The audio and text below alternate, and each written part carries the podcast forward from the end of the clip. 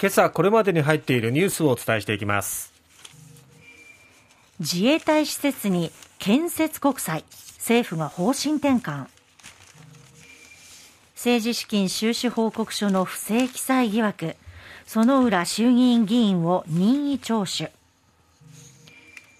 ヨーロッパに激震。カタールワールドカップ汚職で EU 副議長逮捕。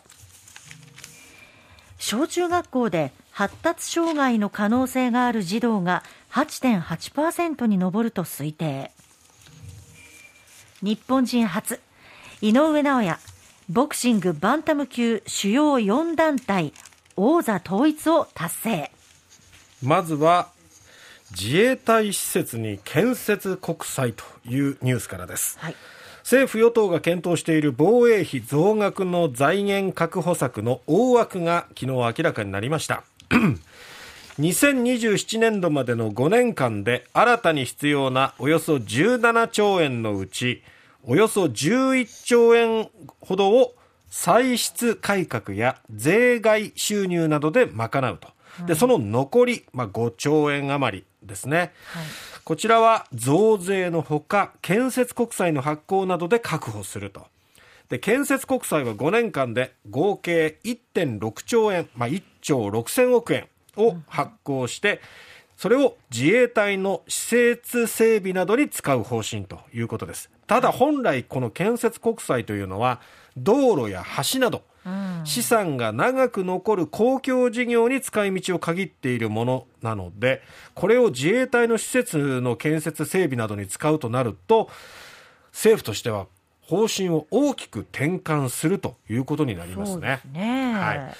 まずこの財源について見ていきますと23年度から27年度にかけて5年間ですね、はい、で43兆円程度を確保する予定。でこれまでが大体26兆円だったんですね5年分っていうのが。なので残る、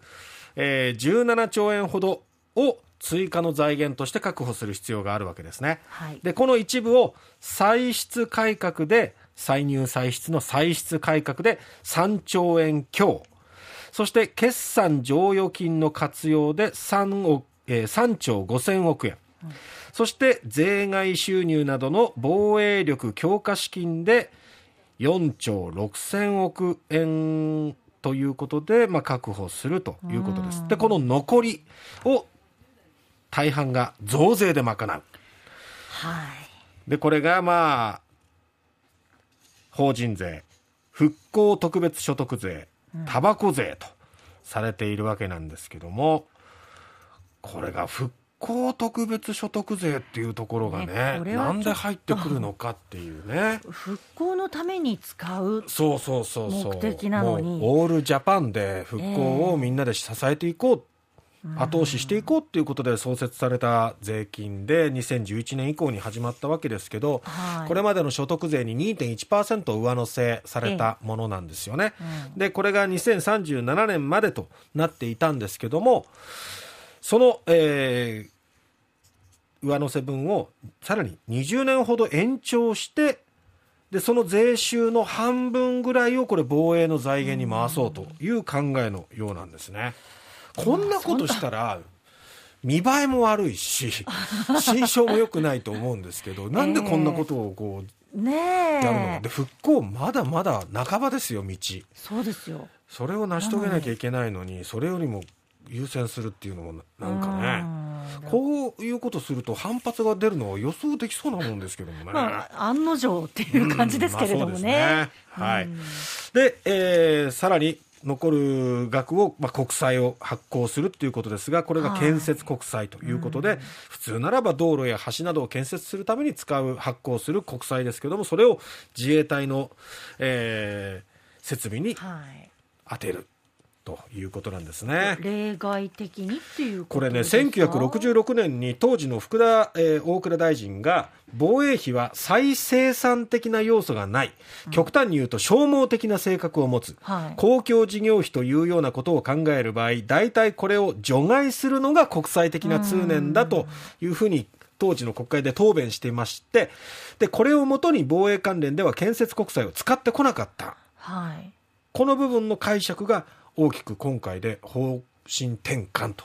いうことになりそうで、ちょっとこれ議論呼びそうだなどういう理由をつけて？そうなんですよね。でそもそもこの国会を閉幕した後にこういう議論をポッと出してくるっていうのもちょっとどうなんだって話ですね。ね。やり方がねね。国民納得いかないですよねね。ねなのでまあ通常国会来年年明けになりますけどもそこでしっかり話していく議論を交わしていくっていうことになるんでしょうか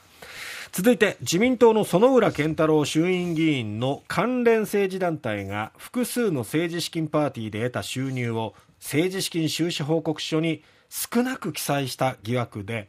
政治団体の会計責任者を務めていた薗浦氏の公設第一秘書が東京地検特捜部の任意の事情聴取に意図的な不正を認めていることが関係者への取材で分かりました、記載しなかった収入は事務所で自由に使うためにプールしたと供述しているということで、このプールされた資金の一部を遊興費に充てられていた可能性もあるとみて今捜査をしているということですね。はい。大体それが4000万円ぐらい過少に少なく記載されていたとされていますで秘書が薗浦議員に収支報告書に載せないことを報告していたっていうふうに供述していることも分かっていますので、はい。そうなると薗浦氏も認めた上でやってるってことになるとね。だって秘書がかん、ね、勝手にいや秘書の判断だけでやらないでしょうしね。できないでしょうからね、えー今後の捜査も注目ということになります。ワールドカップで盛り上がっている中ヨーロッパでは激震が走っております。カタールが関与したとみられる汚職疑惑の捜査に絡んで EU 欧州連合のヨーロッパ連合の欧州議会の副議長が逮捕されましてこれは驚きですね。人権問題で批判されるカタールがイメージ改善のため有力者に金品を渡していたとみられるんですが、まさかその与えた先が EU の副議長とは思わないっていうね、えーまあ、副議長っていうのは14人いるそうですけれども今回逮捕されたのはその中の一人エヴァ・カイリ副議長。ということですね。ブリュッセルの16カ所を家宅捜索して現金およそ60万ユーロを押収した。これがまあ8700万円ですね、日本円にすると。で、すでにもうカイリ氏は欧州議会が、えー解任する決議を賛成多数で採択していると。そうでしょうねということです、まあ、ヨーロッパでは人権状況をめぐってカタールへの批判というのは強くって、はいワールドカップでも選手たちが、ね、それをこうね。アピールする場面もありましたよね、ええええ。そんな中でまさか っていうことが起きてしまいました。はいさて、えー通常学級に通う公立小中学校の児童生徒の8.8%に発達障害の可能性があることが文部科学省の調査で明らかとなりました。10年前の前回調査から質問事項が全く同じではないので完全な比較はできませんが2.3ポイント上昇している。35人学級とすると1クラスにおよそ3人が読み書き計算対人関係などに困難があるとみられるということです。